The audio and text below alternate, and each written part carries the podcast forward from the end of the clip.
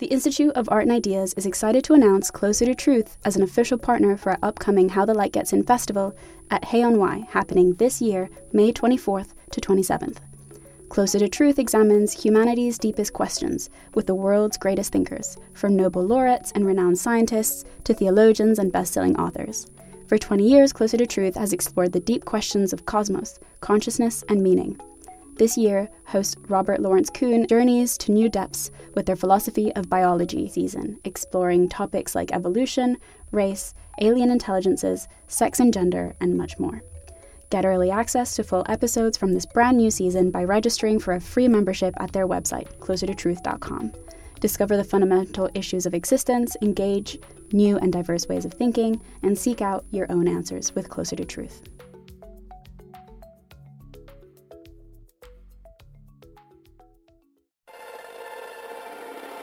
Thanks for listening to this Institute of Art and Ideas podcast, bringing you philosophy for our times.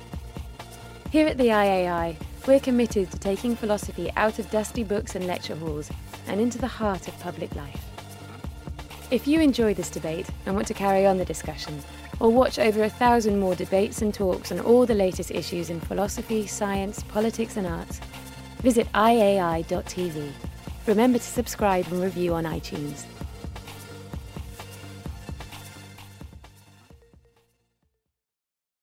Thank you all very much to, for coming to Capitalism and Anarchy.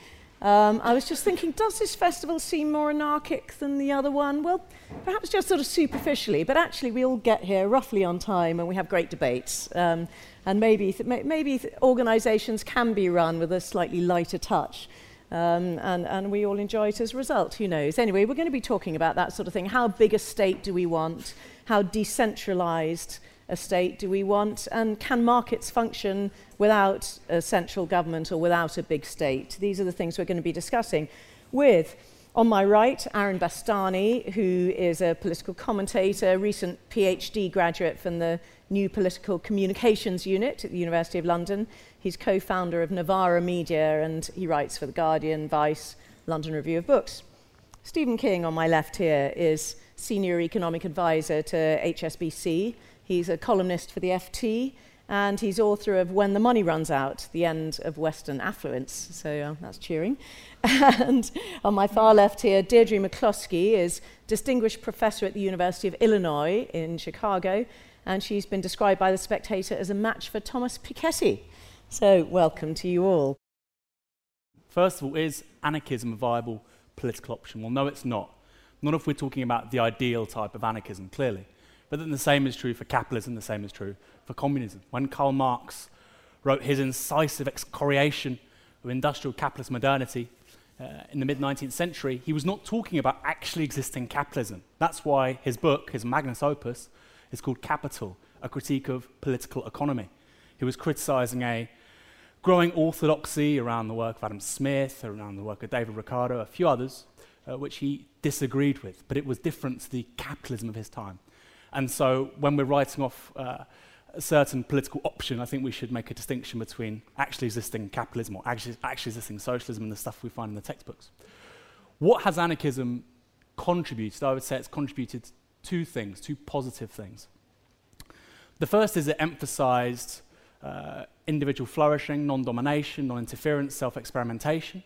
Um, these are all hugely important values. Uh, as people that live in a democratic, free society, we should really admire that tradition, its influence on the world we live in today. Um, between 1871 and 1917, the left became increasingly enamored by the state. It increasingly didn't really have much time for individual rights. It was very deferential to authority. Um, didn't have a critique of that.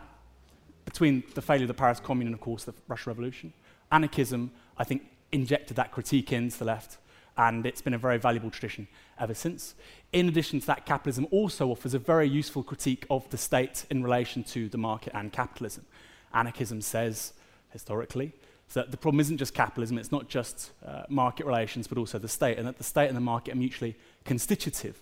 Now, clearly, the political stratagem of the left, again, primarily between 1871 and 1917, this was generated by the failure of the Paris Commune, uh, and found its apotheosis in the Russian Revolution, the Leninist Revolution, uh, didn't have that critique necessarily. It thought if we can take the apparatus of the state, then we can smash capitalism. Anarchism was always uh, critical of that, and it seems to have been proven correct given what we know about Russia uh, over the course of the 20th century. What's bad about anarchism? Well, as a political, uh, again, stratagem, I'm not going to talk about the ends, but I'm going to talk about the means, because in anarchism, of course, ends and means are seen as uh, indistinguishable, inextricable from one another. They have to be the same thing, right? If, the, if, the, uh, if you're thinking about ends justifying means, then you're not an anarchist, right? Uh, clearly, if you are trying to generate a politics, a society, a political economy beyond capitalism, you need some kind of bureaucratization, okay? So this is where I disagree with anarchism, despite the many valuable things it says about autonomy, self-experimentation, liberty, which, by the way, I think are many of the key values of the liberal tradition taken to their logical conclusion. That's why I see anarchism more as an ethics than a politics. As a politics, both as a politics of means and of ends, I think it's limited. As an ethics, in terms of how we conduct ourselves with one another in society, I think it's very valuable. I'm going to kick off with a little story about um, a journalist um, who was writing um, in the US um, before the First World War. His name was Lincoln Steffens. Uh, he was a muckraking journalist who um, thought that uh, the US was pretty corrupt and he hoped to see an alternative vision elsewhere in the world. He didn't like capitalism, he didn't like the way in which uh, the US uh, economy appeared to work. And he went looking for that new vision. And he found it, or at least he thought he found it. Uh, he came back from a visit to the fledgling Soviet Union in 1919, um, and he famously said, uh, I have seen the future, and it works. Um, as it turned out, I don't think the future uh, worked particularly well in the Soviet Union, although to be fair, for the first 10 or 20 years um, after his particular comment, uh, the Soviet Union showed tremendous increases in living standards in a relatively short space of time. However, if you then continue through the remainder uh, of the 20th century, all the way up to uh, the 1980s, and look at the further progress that the Soviet Union made relative to the capitalist US or capitalist Europe, you, you find that at some point, probably in the 1930s, uh, the Soviet Union stops making relative progress. And thereafter, nothing really happens. In fact, by the 1980s, uh, per capita living standards in the Soviet Union are still only about 30, 35% of what they were in the US. They've gone up, but there haven't been any further convergence. And what that, in one sense, tells you is that the alternative models to capitalism, whether they're anarchism, whether they're communism, appear not to have delivered the kinds of outcomes that people hoped they would deliver. The second thing I'll say is this that when it comes to uh, capitalism, I suspect that Deirdre is going to disagree with me on this because I'm, I'm halfway through her, her third book. Um, I, not third book, but the third volume of the, the trilogy. The trilogy. The trilogy. Uh, this is uh, the Bourgeois Equality, this one. Available at the bookstore. Mine is too, it's not as good as hers. But uh, anyway. But, but, but, but what's, what, what's I, I think, uh, in, in interesting about um, the book is that it, it makes a very strong claim that institutions are not so important. What matters is this idea of people coming together and being entrepreneurial and people valuing those kinds of issues. What I would like to say, though, is that I think institutions still are important in certain ways. And this is a bit unfair to sort of quote specific pages of your book because it is a very good book. But on page 136, um, uh, you, you, you, mentioned that uh, the fact that Italy and, and New Zealand have very different institutions, and yet their living standards are very similar uh, suggests that these institutions don't matter that much. What you don't mention is that 30 years ago, New, Zealand had living standards which were only 80% of what they are in Italy. They've converged to about the same. And if they continue on their current trajectory, and of course it's always dangerous extrapolating things, then in sort of 20 or 30 years down the road, New Zealand's going to be much, much richer uh, than Italy on the basis of simple compound uh, growth rates. Now, the question is, what, why is it that that convergence has taken place, and why is it that New Zealand might begin to overtake Italy? And I think institutions do matter here to a certain degree, in the sense that capitalism can be damaged by bad institutions as opposed to necessarily capitalism being supported by, by good institutions, if I can put it that way. So, so in the case of Italy, uh, before it joined the euro, when things went wrong in Italy, it would just devalue. Every time it devalued, it sorted its problems out by kind of redistributing its difficulties uh, from itself to other countries within Europe. And the way it worked was a kind of burden sharing agreement. That when Italy devalued, Italian exporters did better because their exports to the rest of the world were now cheaper. Uh, but at the same time, uh, Italian consumers did worse because the price of imports from the rest of the world had gone up. Equally, Germans uh, had revalued against Italy, so their consumers did better because uh, imports from Italy were now cheaper. Um, and at the same time, uh, German exporters did worse because the exchange rate had gone up.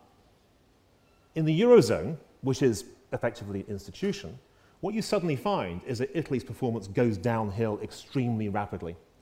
So, having had the opportunity to devalue, to adjust, to change its behavior relative to the rest of the world, Italy begins to go wrong. Uh, and in fact, whereas Germany has seen tremendous gains in living standards uh, since the end of the 1990s when the euro was first created, Italy today, in per capita terms, is worse off than was the case in 1999. Not saying actually the problem with Italy is its own government, it's the strictures, uh, a supranational government in effect. Yes, that's, that, it, the, the way in which the Eurozone has worked is that it's created a redistribution of benefits and costs Yeah. across the system, Yeah. uh, which has been extremely helpful. And Italy, has some. lost, and Italy has lost the power to control its exchange rate and devalue, and therefore, and because the power has gone upwards, as it were.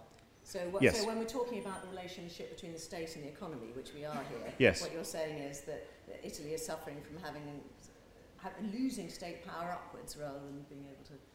Yes, absolutely right. So, so it's, it's, it's lost that sort of monetary flexibility. Um, and all I'm saying, really, going back to Deirdre's book, is that I think institutions in some cases do matter because when you change them, you end up with different results from what you had previously. Kropotkin's great book, Mutual Aid, which was a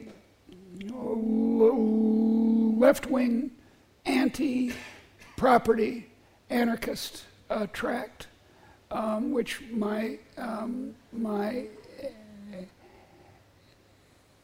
eminent and clear minded um, co- colleagues here will have heard of. And he was a great um, anarchist. In fact, he wrote the, the article on anarchism in the 10th edition of the, the 10th and 11th edition of the Encyclopedia Britannica. And I was just terribly attracted by this because it was a, a vision of a family.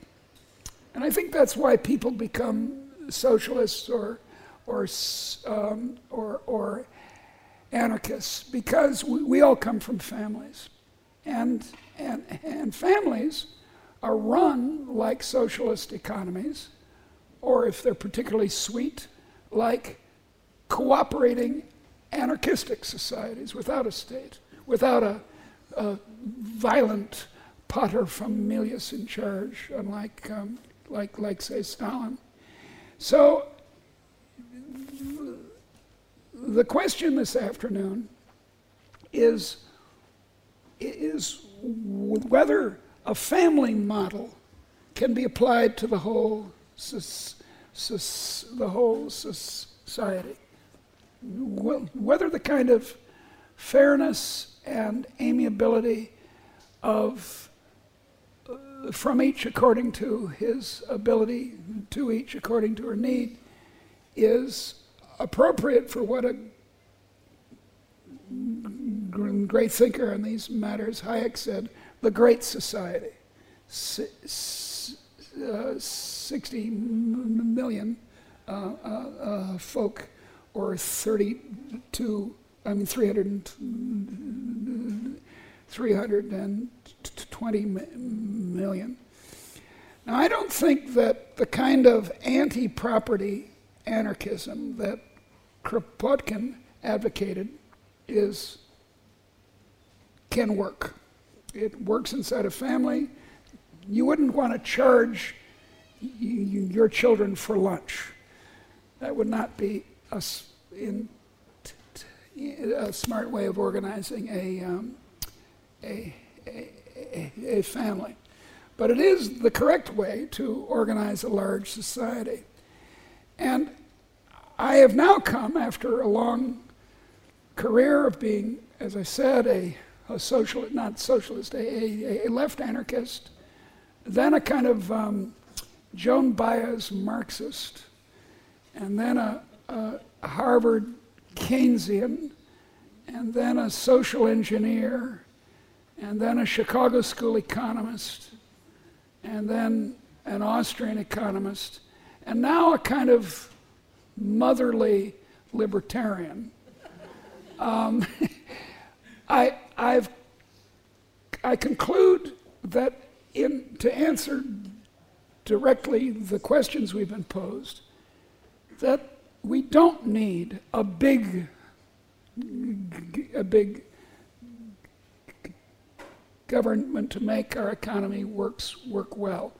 We need some government. We need governments for courts and, and police and national defense and a few other things. And indeed, as a, I also call myself a Christian li- libertarian. I'm an Anglican or an Episcopalian, as we had to start calling ourselves after we broke with you all. Um, uh, I, I do acknowledge an obligation to, to, to, um, to the poor. And I, I'm prepared to be taxed to pay for an income subsidy to the poor. But I'm not willing to have 45% of our income consumed by the government. 55% in France. Henry Kissinger, that, that war criminal, um, who, who's a very, nonetheless, a very amusing man, called France the only successful communist country. And at 55% of national income, or even the 35% of my own country, it's too big. It's not helping the poor. It's not making the economy function better. It's not keeping the best welfare program ever invented, which is laissez faire capitalism. The debate. Theme 1. Best welfare program ever invented, laissez Well, faire capitalism. What well. would you say to that? Um, it's certainly it's created a standard of living for many people around the world, particularly now since Deng Xiaoping in China for hundreds of millions of people, billions of people. So What has capitalism? Capitalism. capitalism. But for many people, absolutely. But we still live in a world where we have absolute technological. I mean, the, the technological revolution we're going through at the m- moment is just unbelievable, right? We have profound abundance, and yet that sits side by side with unbelievable poverty. I think something still like a billion people on less than two dollars a day. I'm sure Stephen will be like, actually, it's this. It's a lot of people on less than two dollars a day. One billion. Yeah, it's a lot of people, right? Once it was four billion. I, I, I agree with you. I'm just saying that there's still a, there's still a residual problem Yeah. there. And the question always is what happens to the people who fall through the net under laissez faire capitalism? And- what happens to the old and the sick and the unemployed? And In addition to obviously, people think, oh, sub-Saharan Africa, South Asia. I think the big problem now for the 21st century is growing income inequality in both the global north and the global south. And there's a trend there uh, which is at odds with this claim. Uh, and so, for instance, I think it was two years ago, it was the first time ever in Britain that more people were in work and in poverty, i.e., 60% of the average wage, than out of work and in poverty. That's very, very new. And that reveals a very dramatic failing for laissez faire capitalism. It has to address it one way or Can, another. can- can I just say on this? I think there's a paradox here. The paradox is that at the global level, uh, between countries, income inequality has come down, come down quite significantly, largely because of the progress that China has made. Also, Uh, India. India, other countries in Asia made tremendous progress over the last 30 or 40 years. At the same time, within countries, income inequality has gone up significantly. And one thing I think is particularly striking, some you look countries, at, not here. not, not here actually, to be fair, but a lot of countries, particularly the US, it's gone up a long way. But if you, if you, then you look at um, the numbers for income progress over the last 30 years, just to see what's happened to people's incomes, taking different deciles through the global income distribution, what you find is that the very, very rich have become even richer. What we might describe as the middle class, uh, lower middle class in the West have, in many cases, made no prog- progress at all over the last 30 years. But you've got this huge number of people in the middle of the global income spectrum, China, India, Indonesia, whatever, who have made huge gains over the last 30 years. So, so while there are unfairnesses in the whole of the system, the system as a whole appears still to have generated overall much higher levels of income than was the case previously globally, but it's created these fault lines within individual countries, um, which gives this paradox of income inequality falling at the global level, but also rising at the, at the local level. I don't agree. I, I, I, I've got the data. I, well, I have two, so we'll have to have a, a, a duel at dawn with data. Be, because if here, here or, uh, perhaps our, our facts are not in, in contradiction with each other. If you did a Gini coefficient, which we have all become familiar with, um, it, on individuals in the world, there's been a dramatic fall of income inequality even in the last 30 years. Sorry, in individual countries? No, individual people. How can so I be unequal with myself? I, and, and, I think we agree that if, if you were to array all the people in the world and do the calculation of inequality, you find inequality's fallen. And then there's a terribly important point, which uh, you may find more on this in my 50 page uh, review of Thomas Piketty's book um, online. There, there's the very important point that the equality of what you might call, I can't think of a very good name for it, but essential consumption or important consumption, that's increased. That is, equality has over the last 30 years, over the last um, 100 years, over the last 200 years. That is, we were much more unequal in housing, in health care, in nutrition, in educational opportunities, in, in, in, in, in the basic things of life in 1980 than we are now, even in a single country like Britain, or in, certainly in, in 1900 than we are now.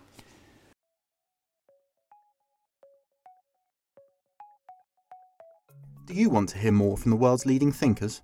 If the answer to that question is yes, subscribe to IAI.tv for unlimited access to thousands of debates, talks, articles, academy courses, and live events. Are you bored of the surface level news, politics, sports, and entertainment coverage on your newsfeed? Go deeper. Get the philosophy behind the news and get the latest big ideas from the world's leading thinkers on subjects at the core of the human condition, life, the universe, and everything in between. It's free for the first month, and there's no commitment to pay, so subscribe now to understand the world beyond the surface level. So, to bring, so to bring it back to the subject at hand, I yeah, mean, this is part of it. Uh, is that reduction in inequality as a result of the state redistributing either goods or money, or is it because capitalism has made people richer and, and more equal? I mean, we can keep on talking about income inequality declining, but I'll return to this point in work poverty is higher than out of work poverty in Britain. It, it is as of last year. That's very new. 40 million Americans, around about 40 million Americans, are on food stamps, okay? So there is a massive problem here. But that's why we have working tax credits in order to reduce inequality even for people right. in work. I want to say two things. So that's the state, actually. Yeah, I want to say two things. I want to defend the state in regard to certain the provision of certain public goods. The NHS, we spend about 8% of GDP on the NHS. It covers every single British citizen. Uh, it covers up to 63.5, 64 million people, okay? 8%, and it's universal coverage. The United States spends 16% of GDP on its healthcare system, okay? And a lot of people aren't covered, right? And I think it was the Commonwealth Fund, a think tank that specialized in the provision of medical care, last year said that Britain had the best, two years ago, had the best healthcare system in the world because of effectiveness and efficiency. So the state provision of public healthcare, socialized healthcare in this country, isn't just effective. It's not just a morally preferable thing, which a lot, you might not think it is or whatever, but that's the, that's the traditional argument for it. It's also more efficient. It requires fewer resources. Why is that? Because of a problem in economics we call the principal agent problem okay, and issues of moral hazard. Now, the question is how many sectors is that relevant to? I think the state has a profoundly important role to play in, in the provision of healthcare, for instance. Um, so I would say absolute minimum, yes, courts and the defence of private property relations, all these things as you're saying, but the argument for socialised healthcare, for me, seems in, sort of indisputable, right? What about education? Should education be free up to the age of 18 and provided by the state? Well, I think it shouldn't be provided by the state. I think it should be financed by, by taxes on all of us. Provision is not the same thing as yeah, finance. Fair enough, good point. And, and for example, in Sweden, often held up as a model of a socialist society, it's not, it's highly capitalist. Since the 1990s, any Swedish child can go anywhere in Sweden for elementary and secondary education. They have vouchers. Um, and, and on higher education, I'll make the point that free higher education, which many of us in this room have been the beneficiaries of, is a subsidy from general taxpayers to upper middle class uh, families who can afford, not, not can afford, that's not the point, who, who, whose children are well prepared for university education and expect to have it.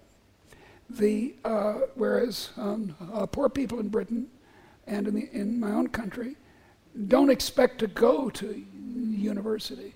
Our, our higher education system, I would say, is better than yours. Well, actually, ours is no longer financed by the taxpayer. Ours is now financed by the fees that individual students pay after they have graduated. I doubt and, it's, and it's precisely it's fully in order. that way. Sorry? I, I very much doubt that it pays for all the costs of, uh, of the u- universities, does it? Well, it's true that, well- it's true that the, that there's a maximum level of student loan each year. Yeah. So obviously there are different universities providing different kinds of levels Yeah. of Well, teaching. then, so then it's there then, may be some variation. Then you know point this is new, news to me. In, in in France, it's all Yes. paid. I mean, okay, fee- but fees are good, good. Let's m- keep moving in that direction, because then you'll have as fine a higher educational system as we have in the United States. But, what, but what's all about that is that in my experience, see, I, I came from uh, a- a relatively poor family background. I was the first person in my family to go to university. And I benefited hugely from there being a state system to pay Were you for at a at a grammar school, by the way? I was at the grammar school, Yeah, yes. well, but that, I didn't. But it wasn't was a state school, one, it it was wasn't a grammar private school. one. Yeah, okay, It wasn't private. state- okay. I, I just look. I was Yeah, an yeah, of innocent- course. I was an innocent 11-year-old who was asked to take Okay. a test. It wasn't my fault I passed the test. anyway, I went to the I went to the grammar school uh, and I went to university. I was the Yeah, first yeah. person in my family to go Yeah, to I university. understand, and I- I think admire that. But what I'm, what I'm really getting at is that I, I think it is it would have been less likely that I'd have chosen to have gone to university if it was all associated with paying fees No, no, but- uh, but- upfront or getting a loan that I would then feel No, terribly no, burdened no loan. But No, Stephen, no. interestingly, since the introduction of student loans and fees, the, participate, the participation rate of disadvantaged students That at is university true. has actually gone up. I'm talking from So- a personal point of view. I don't right. know what happens. But, but you know, I, I, I, am not in favor. I, actually, loans are not such a terrible thing because you've you, you just said you've enormously benefited from it. Why shouldn't you help pay for it? But still, I, I think we should charge lower prices to poor people. And, and but but to have it, let, let's let's let's go after the French again. Um, in, in, in, in France, uh, um, hi, higher education is free. You go to the École Polytechnique and you pay not a dime, and everyone pays not a dime. And it's the, it's the upper class. And free. So, look, here, here's my point about our, our topic that, that fits into this state provision is dangerous, often inefficient, often unfair. Um, uh, and, and so uh, here, here's, here's another way to lo- look at it. You mentioned Italy. Uh, there are rankings of the quality of uh, the, the, the integrity of public administration. The, it's called the um, uh, Transparency International does it, and it's a respected thing. 190 countries. Let's take the top 30 and say, which includes Great Britain, the United States, and, and, and New Zealand is at the top, and so forth, Denmark. Take the top 30 as countries where we think the public administration, the state, is honest, and you might want to give more money to it. My old state of Iowa was a state like that. My new state of Illinois is nothing like it. But, but 86% of the world's population is in the other countries. Italy ranks 75th in this ranking out of 190. And no Italian of my acquaintance wants to give more money and power to the Italian government. So maybe in these few liberal paradises like Britain, uh, it's a good idea to have state financed uh, uh, uh, this, that, and the other thing. But for the rest, you know, there's a reason that Italians were anarchists in the late 19th century, and many of them still are. Okay. The, the state is a monster in Italy. Right. Aaron. A few things. Firstly, Italy. Italy in the 1950s and 1960s, to a lesser extent 1970s, basically 50s and 60s, breakneck rates of economic growth. The two fastest, Europe, fastest growing economies in Europe in the 50s and 60s. Who were they? Who were they? Greece and Italy. Were they not corrupt economies then? Well, no, it's because you have a huge transfer of labour from country to city, urbanisation, industrialisation, a process Britain, Germany, France have before then, okay? Britain particularly. So I think it's a bit, and the institutional thing for me is a bit, I mean, Italy is sclerotic economically.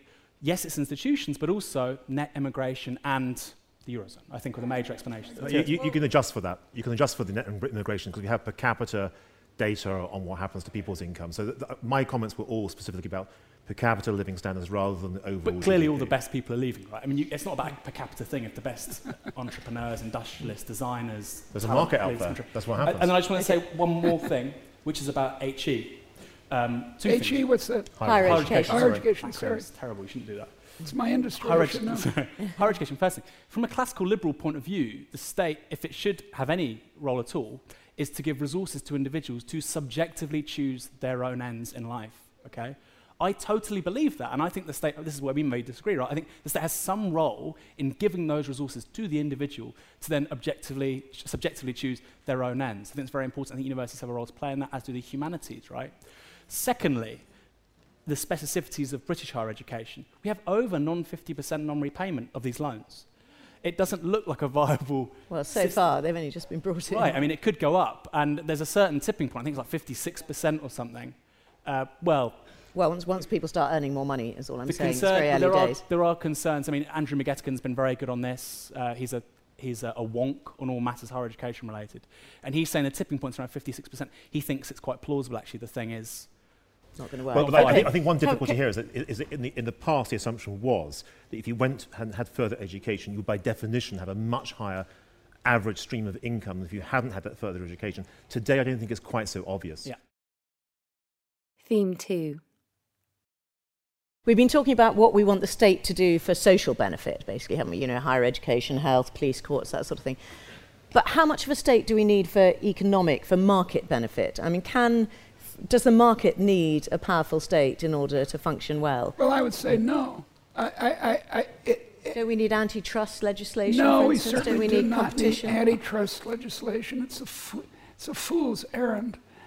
We, we, we go after so-called monopolies that, that disintegrate in the next five years. We, we, look, regulation, uh, among which is antitrust, ha- has the problem that the technologies and, and, and, and the entry and exit that, that, that's uh, in- inspired by the technologies is constantly changing.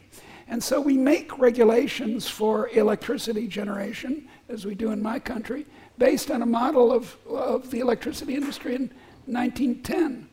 And so the regulations are getting steadily worse, be, partly because the technology keeps changing out from under them. So I- I- it's, it's, But if we had no, re- that, isn't that just an argument for better regulation? If we had no, No. regulation, wouldn't we as consumers all be No. completely ripped can- off? can- can I give you an example of this, actually, which is South Africa? South Africa, there are two industries which um, have sort of grown side by side over the last 30 or 40 years, one of which has been enormously successful and actually unregulated largely, and the other of which has been enormously uh, unsuccessful and it's mostly regulated. And these two industries are uh, mobile phones and electricity, electricity. generation. um, and with mobile phones, no regulation. What's happened is that you, the companies are able to That's charge the market example. price uh, for what's taking place. And by charging the market price, it means that innovation, investment takes place within the particular industry, the network expands, and eventually more and more people benefit from this. Yep. But there's Whereas also a lot of competition, which I guess there isn't in electricity generation. Well, there could be competition in electricity, but the point with electricity is that the, the government has intervened to keep the prices low to benefit the typical person you know, um, on the street or whatever. But by keeping the prices low, the industry is not able to earn the money which will then be invested in expanding that industry there, there, thereafter. So, so bad interventions can lead to very poor outcomes relative to what you might Sure. initially have wanted. When I, when I first ca- ca- went, not the first time, the second time I came to Britain for an extended stay was when I was a graduate student. And we wanted to have a, have a telephone. So we called up the telephone company. This was 1967. We said, Could we have a phone?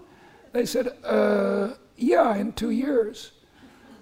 And, and that's the result of But that was a state-run company That's what I- rather than a that's what you private just said. company regulated. Yes, but you ask if are we just at the mercy of a bunch of, uh, uh, uh, of scam artists if we don't have regulation? Ask yourself, what really prevents your local uh, re- restaurant or pub from poisoning you?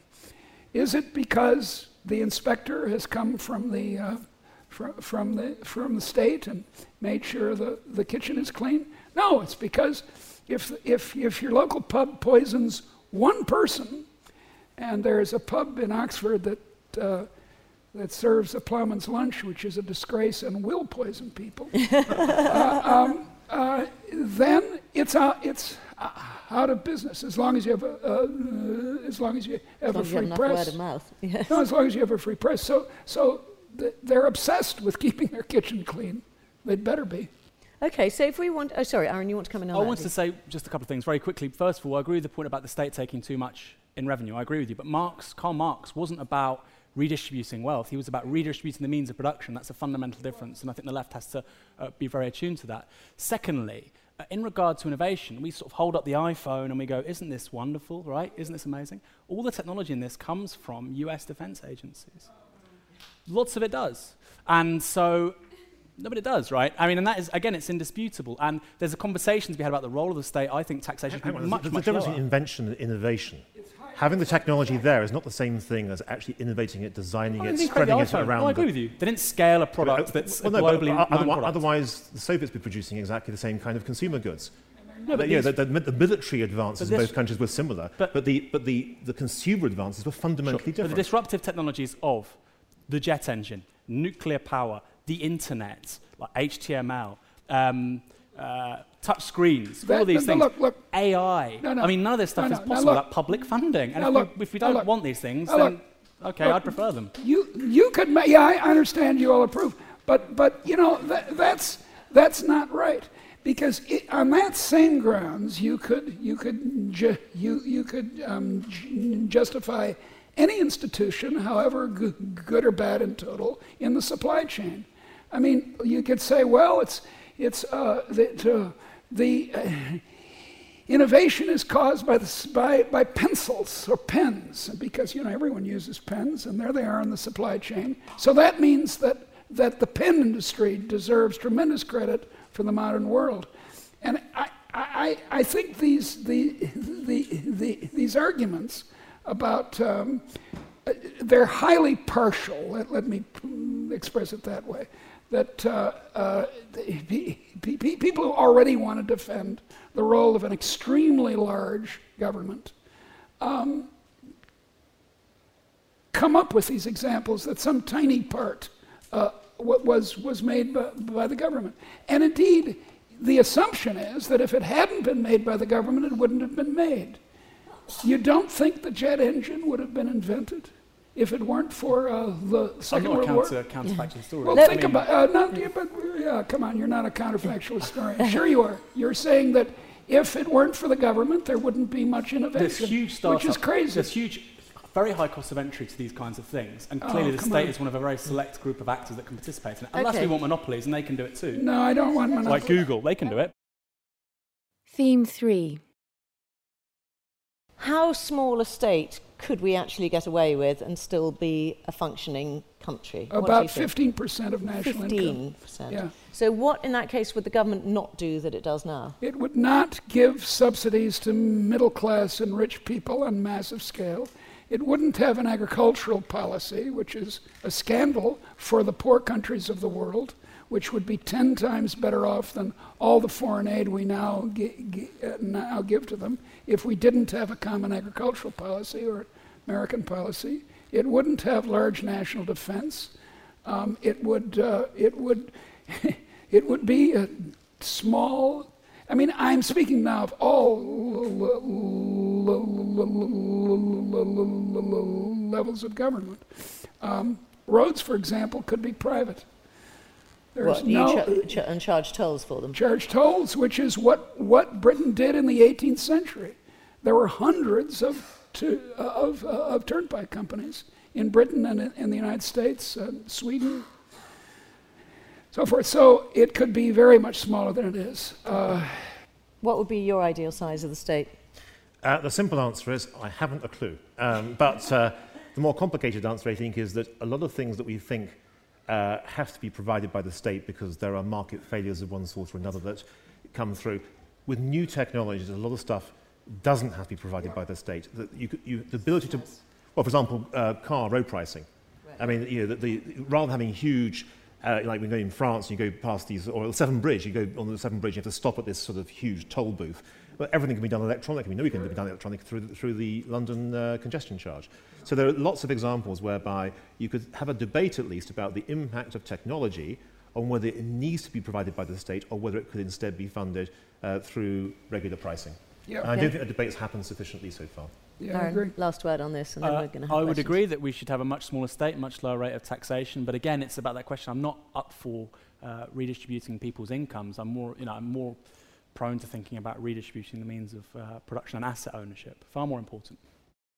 Thank you for listening to this Institute of Art and Ideas podcast. If you enjoyed this debate and want to carry on the discussion, visit iai.tv. Remember to subscribe and review on iTunes.